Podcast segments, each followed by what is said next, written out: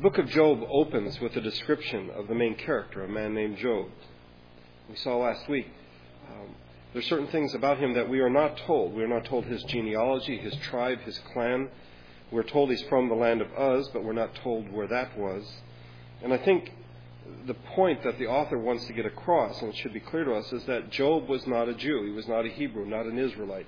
He was not of the covenant line. He was not of the covenant people of God.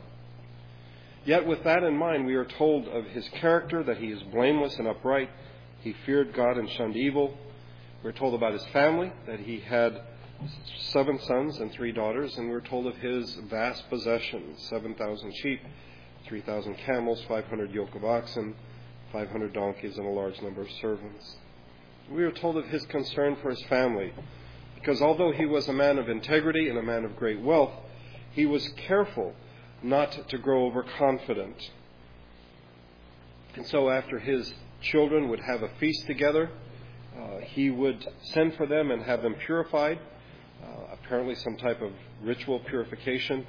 And then he would offer a sacrifice for sins they might have committed. Uh, Job would say, Perhaps my sin have sinned, my children have sinned and cursed God in their hearts. And it is important to note, and I mentioned this last week, that this was his custom. It wasn't a one time thing. This is how Job lived his life. And is it not a quality of integrity that one does it over the long haul and not simply once in a while? When we have done reading the first five verses of Job 1, we have read about an extraordinary human being, one who lived a blameless life before God who enjoyed great blessings, whose concern for uh, a right relationship to God was not simply for himself, but for his family as well. And this sets the earthly side of the stage for the story that will now continue uh, in verse number verses 6 through 12. And now we see the other side. Uh, would you follow along as I read, please? One day the angels came to present themselves before the Lord, and Satan also came with them. The Lord said to Satan, Where have you come from? Satan answered the Lord, From roaming through the earth and going back and forth in it. Then the Lord said to Satan, Have you considered my servant Job? There is no one on earth like him. He is blameless and upright, a man who fears God and shuns evil. Does, God fear, uh, does Job fear God for nothing? Satan replied. Have you not put a hedge around him and his household and everything he has? You have blessed the work of his hands so that his flocks and herds are spread throughout the land. But stretch out your hand and strike everything he has, and he will surely curse you to your face. The Lord said to Satan, Very well then, everything he has is in your hands. But on the man himself do not lay a finger. Then Satan went out from the presence of the Lord. This portion of the story raises a whole host of problems and questions for people. What is Satan doing in heaven? Is God sort of taking a bet on Job, on his people? Is God a participant in human suffering? I think it is best, the best approach we can have is not to try to answer these questions now, but to get on with the story and the purpose of the story, and then the questions I think will have a larger context. I'm not sure that they will be answered but then they will be seen in their proper context. I think when you look at the first 12 verses of Job chapter 1, we are told about the character first of Job, which we saw last week, and then we are told about the character of God, and then we are told about the character of Satan. And so the passage we look at today focuses primarily on God and on Satan. And there's some things I want you to look at as we go through this. First of all, understand that there is a dimension of reality beyond our ability to see. As one writer put it, there are more things in heaven and earth than are dreamed of in many philosophies. We are not told the name of this place or its location. We are told in verse number 12 that Satan went out from the presence of the Lord. I would assume that this is heaven, which represents that part of God's creation, because heaven is created, uh, it is his dwelling place, it is the location of his heavenly court. Um, again, we're not told where this is. It is enough for us to know that there is a dimension to reality that we cannot see, that we cannot perceive. It is another realm, another place, where actions take place that affect us here on earth. The question has been asked Did Job know about this? Well, probably not, and uh, I don't think it was ever explained to him, at least not within the context of this book. But Job knew that there was a dimension beyond what one could perceive or one could see. And this comes out in what we looked at last week. He's concerned about his children because perhaps they have cursed God in their hearts. Well, if they've cursed God in their hearts, who would know? That's something I certainly cannot perceive. It's not something Job would know. And that's why he says perhaps. He doesn't know.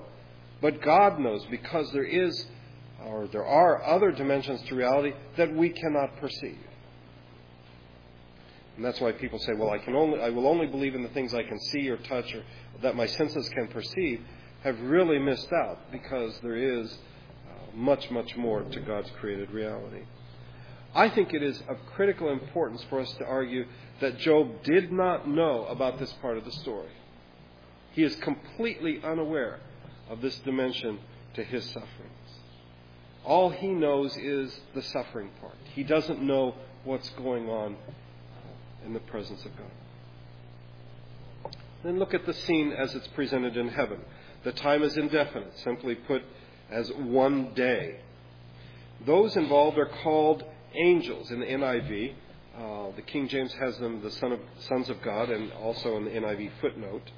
These are beings that were created by God to be His servants. And on this day, this indefinite day, we're not told when, they came to present themselves before God. The implication is to give an accounting for what they have done and to receive new assignments of the things that God would have them to do. And among these sons of God is someone named Satan, whose name means the accuser. And again, the NIV has it as a footnote. Should we consider him as a son of God? Is he an angel, a servant of God? Was he a participant or was he merely an intruder? I won't be dogmatic on this, but I do see him as an intruder because we're told um, Satan also came with them. That is, he didn't belong there, but he came anyway. He also came with the sons of God. There are those who would disagree and, and, and argue that Satan is there also to give an accounting of his activities. In either case, we can agree, I think, on three points. First of all, Satan is a created being. He does not have existence, he does not have power, he can do nothing apart from God the Creator. If he is not a son of God at this point in human history, as the story is being told, there was a time when he was. And he rebelled against God and he was cast out of heaven. But he was created by God. Secondly, like it or not, Satan serves God's purposes. And he must work within certain limits. Uh, he does not have the authority to do whatever he wants. Uh, he is under God's control. and we will see more about this in a bit. Thirdly, and perhaps most importantly, the scene that, as it is presented here, is one of an open forum. This is not some secret conspiracy that God and Satan hatch up in, the, in to the side. I think I'm going to need some water. Yeah. All of a sudden, we've got a cough here today. Um, the plan was not hatched in some secret meeting. It was decided openly before the heavenly assembly. And God's motivation was based on his complete confidence in Job.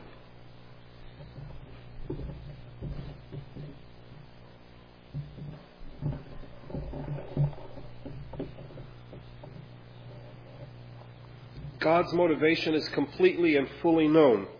It is above question. It is done in the presence of His servants, His created beings.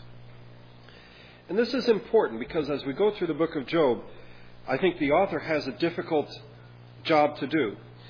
He wants to present Job as innocent, but also to not present God as demonic. And that's hard. Because how can they both be above reproach and yet Job be suffering all of these terrible things? the character of God. I think it is important as we go through this book together to understand that God is sovereign. God is in control. He is the ruler of all creation. He presides over the council of the sons of God. And even Satan is one of his creations. This is not a dualistic view of reality as we find in other views. We do not have two equally strong forces, one good and one evil, who are fighting it out. God rules. God governs the universe. And there the sons of God present themselves to give an accounting for their designated roles. They are watchers, they are protectors, they are God's ministers to watch over his creation. God did not simply create the world and then sort of let it run down till it's all used up. He pays infinite in attention to his universe and he guarantees its moral order. And part of the way that he does that is through these sons of God. But although God is the creator and the governor of the universe, he is open to challenge.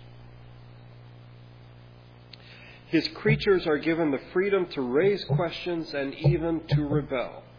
And certainly Satan did. He was once one of God's archangels, and then he rebelled against God. And I think this is seen in God's character in this particular story. Um, here the sons of God come to give an accounting, and here Satan appears also. And God calls him to account. He doesn't cast him out and say, hey, you don't belong here. This is for the good guys. You need to be out of here. Rather, he asks him, Where have you been? Where have you come from? And immediately, I don't know about you, but when I was preparing for this, immediately when I read this, I thought of the story of Adam and Eve. When they committed sin, they sinned against God, and then they covered up their nakedness, and when they heard the voice of God, they hid themselves from God. And God said, Where are you? Did God not know where Adam and Eve were? Of course he did. Does God not know where Satan has been? He does.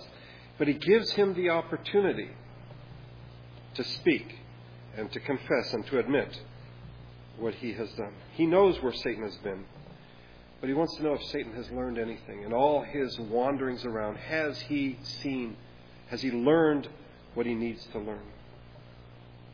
We'll come more. We'll come back to the character of God a bit more. Uh, but now the character of Satan. Let me just tell you parenthetically, if you've read anything of Christian literature since 1990, it's something that I've just noticed in my reading, that oftentimes you will find Satan not referred to as Satan, but as the Satan, with the proper, or with the, the article ahead of it, uh, as the Satan. Satan means accuser. And it is not simply his name in the Old Testament, it is a title. It points to his activities. So he is the accuser, he is the Satan. Okay. He's the one who accuses, who makes the case for the prosecution. He is the secret police, he is the opposition, he is against God's people. But more on this in a minute. We are given some insight, even though indirectly, into the character of this Satan. First, by his intrusion into the heavenly council, and I'm assuming that he's intruding. Secondly, by his report of his activities. In response to the question, Where have you come from? He says, From roaming through the earth and going back and forth in it. In the Old Testament, such a confession, such a statement, is the confession of a vagabond, of a wanderer. And wandering is the curse that was put on Cain. God put a mark on Cain that he would be a wanderer. And so we see Satan pacing the earth with the frustration of a caged lion. He is a restless, rebellious, unrepentant spirit, just going back and forth, back and forth. He epitomizes the nature of evil. He is alienated from God. He is aimless in his activities, if you wish, in some nature, and there is great anxiety. From the New Testament, New Testament perspective, this wandering has a purpose. It has a purpose of seeking to devour uh, whom he may. It seems that Satan wanders the earth looking for disloyalty among God's people, and he appears to delight in this. This is what he loves to do. But again, in the Old Testament, as he is presented as the Satan, he is the wanderer. He is the one who just goes back and forth. He has the curse of Cain upon him. That's why, by the way, when we, when we read about Israel being in the wilderness 40 years and wandering in the wilderness for 40 years, that's not a good thing. That is not a good thing. God's people, God's creation is to have purpose. The picture we have of Satan in Scripture is one who is totally committed to the downfall of God's people. And if we doubt that, then this story continues and it gives us more insight into that character. As God began the conversation with a question, he continues with a second question Have you considered my servant Job? We should remember it is God who brings Job uh, to Satan's attention. And he points out that Job is his servant. And we saw this last week. This is no small thing to be known as a servant of God. That Job is a man of integrity, and God echoes the words we read in the first verse that he is blameless and upright, a man who fears God and shuns evil. And we should understand what God is doing here. He is not challenging Satan. This is not a wager that God somehow is entering into with Satan. Rather, God delights in His creation. He delights in His creatures. He hasn't given up on the world. Satan has done his worst to destroy God's creation. But God has not given up, even though He may have only one person. This one person may be an example to Job, and He says, or to Satan, Satan, you've been wandering around. Have you considered this man, Job? And though we know Satan is unrepentant, uh, it is a wonderful opportunity that God presents for him to learn from Job's example and to turn from his wickedness. But now Satan's character is fleshed out a bit more as he taunts God. Does Job fear God for nothing? Have you not put a hedge around him and his household and everything he has? Satan, who wanders back and forth, hunting out wrongdoing, has ended up becoming a very cynical person, a very cynical creature. And cynicism, by the way, is incredibly destructive. It is corrosive to the spirit. And on the one hand, we have the character of God that delights in his creation, delights to say, Have you considered this wonderful man, this creature, Job? And Satan, whose character is the opposite of God, is one filled with venom and with cynicism the cynic thinks he knows why everything happens, and Satan is convinced he knows why. Job worships God and fears him. By the way, this question, does Job fear God for nothing, is one of the central issues of this book. Satan answers no. Job fears God because God takes care of him, because God has provided everything that he has. Satan knows nothing of the intrinsic value of righteousness that comes from a heart that has genuine love in it. For him, every human act can be explained by a selfish motive. Every human act arises from selfishness. And so he says, take away the prosperity, take away everything he has, and not only will Job's righteousness disappear, but it will turn into bitterness and cursing, and he will curse God. Just a side note here uh, psychologists have distinguished between the extrinsic religion and intrinsic religion. Religion is said to be extrinsic, that is, outside of ourselves, if it is used for some other purpose. That is, people do religious things because they want to get something out of it either for social status. And I remember uh, years ago being in college in Missouri and finding out that my professor in, in history, uh, whom I didn't care much for, uh, was, I think, a deacon in his church, but he was also an atheist. Was, how can this be? And the answer came back that it was for social status. That's extrinsic religion. Some people embrace religion as a coping mechanism. They're going through difficult times and they want something to hang on to. That's extrinsic religion. Intrinsic religion means that a person does not use their religion, they live their religion. They live their faith. It can be expressed this way. For some people, their faith in God serves as a means to some other end. They want to get something else. Whereas for others, God is seen as an end in himself. And this raises, I think, for us, an incredibly important question as we go through the book of Job. Why do we serve God? Why do we worship God? Is it simply for what we can get out of it? It is worth noting that Satan not only questions Job's character, he questions God's as well. He attacks Job's righteousness as false. Job only worships you because of what you give him. But he also attacks God's integrity. You know, here you are delighting in Job, but you've set the stage. Of course, he's going to delight in you. You know, you, you've rigged the game.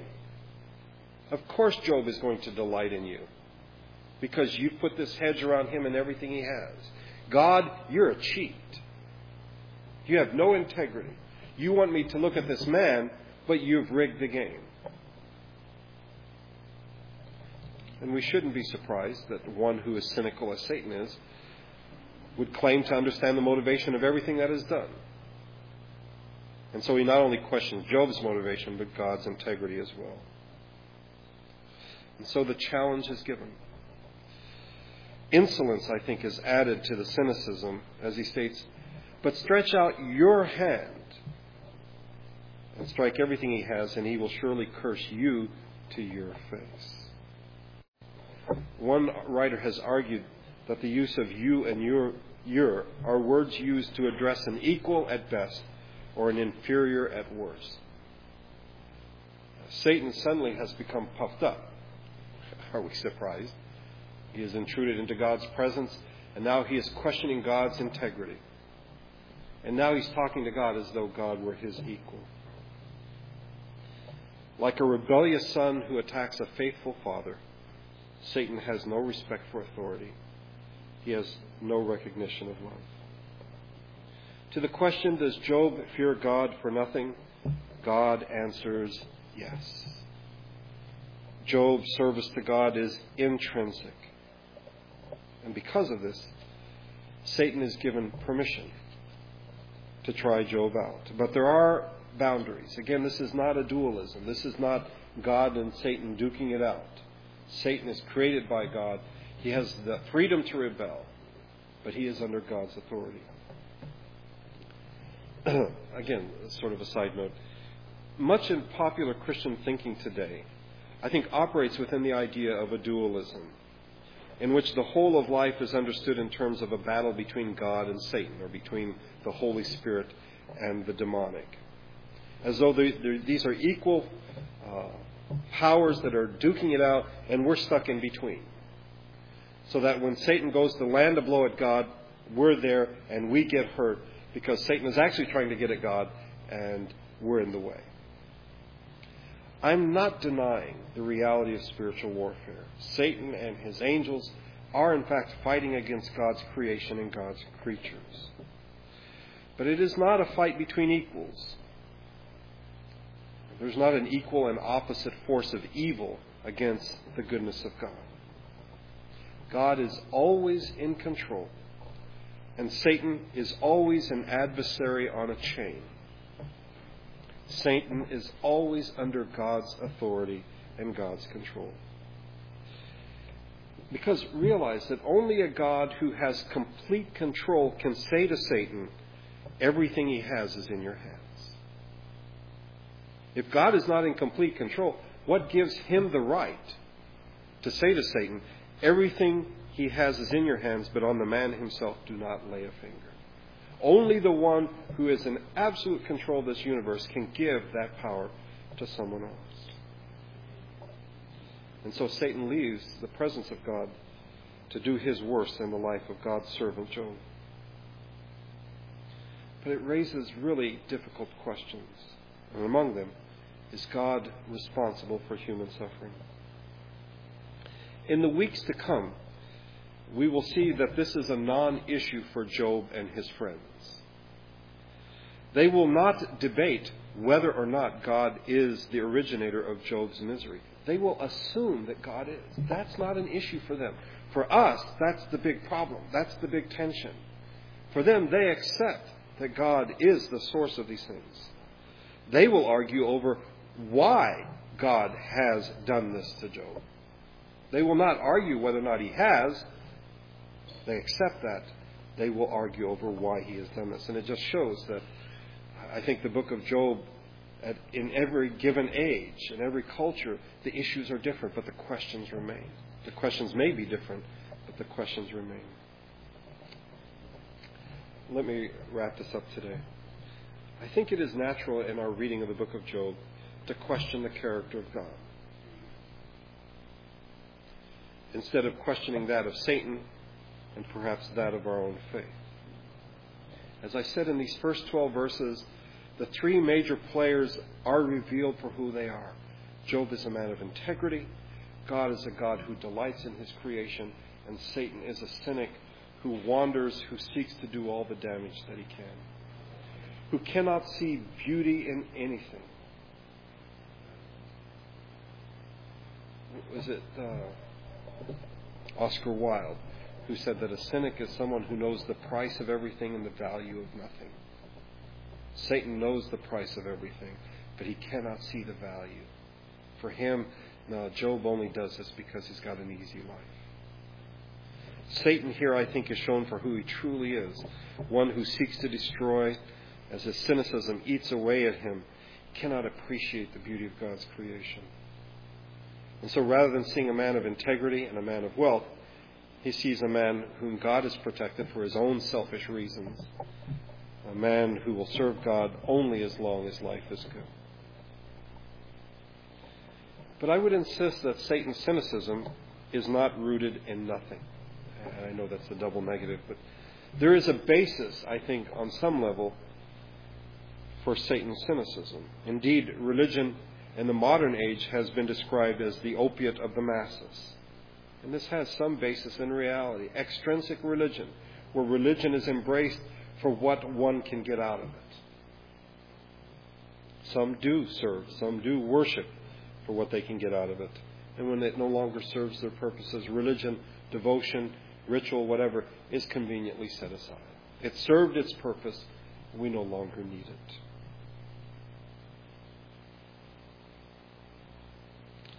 I fear that many people, as they read the book of Job, particularly this first part, want to point the finger at God so that they don't have to think about their own shortcomings. So that we don't have to ask ourselves the question if God were to say to Satan, Have you considered my servant Damon Woods? And Satan says, Well, that's because you've watched out for him. Take away what he has. I think we are terrified at that prospect.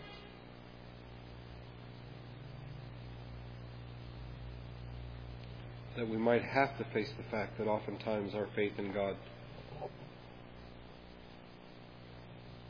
is utilitarian.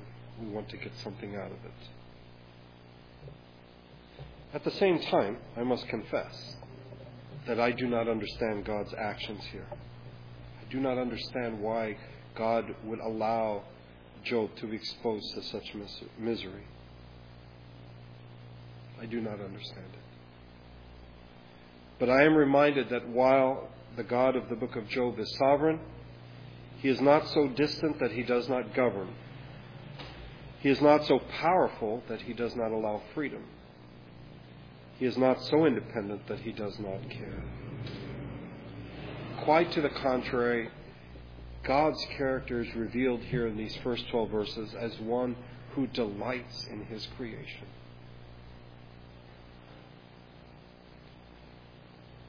And may we take that to heart.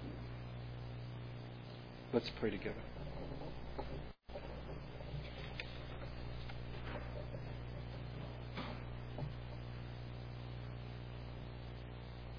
Our Father, I think that if we would be honest with ourselves, much of the Christian faith that we have embraced, we have embraced because it makes sense to us, because we understand it, we get it, or we think we do.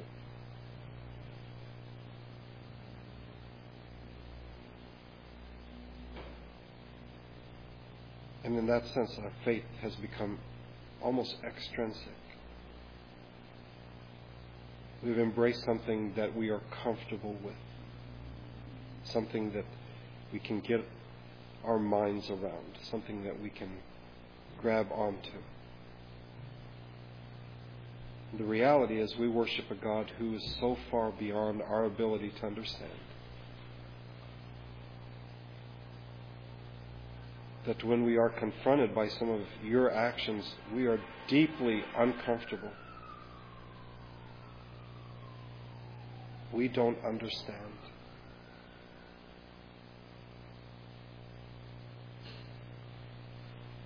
But as we go through the book of Job together,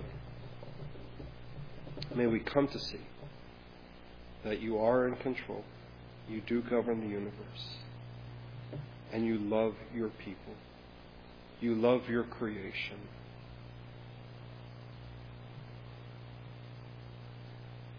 And there's some things that are just not for us to know. May we be like Job,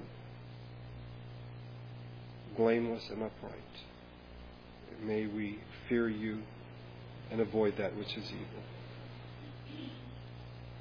And we, may we trust that everything you do in our lives is for a purpose, a purpose we may not know, a purpose we may never know, one we may never understand.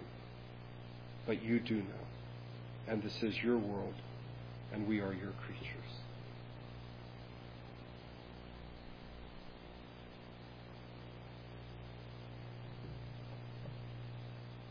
I thank you for your presence with us this past week as we have dealt with things we do not understand. But we commit our lives into your hands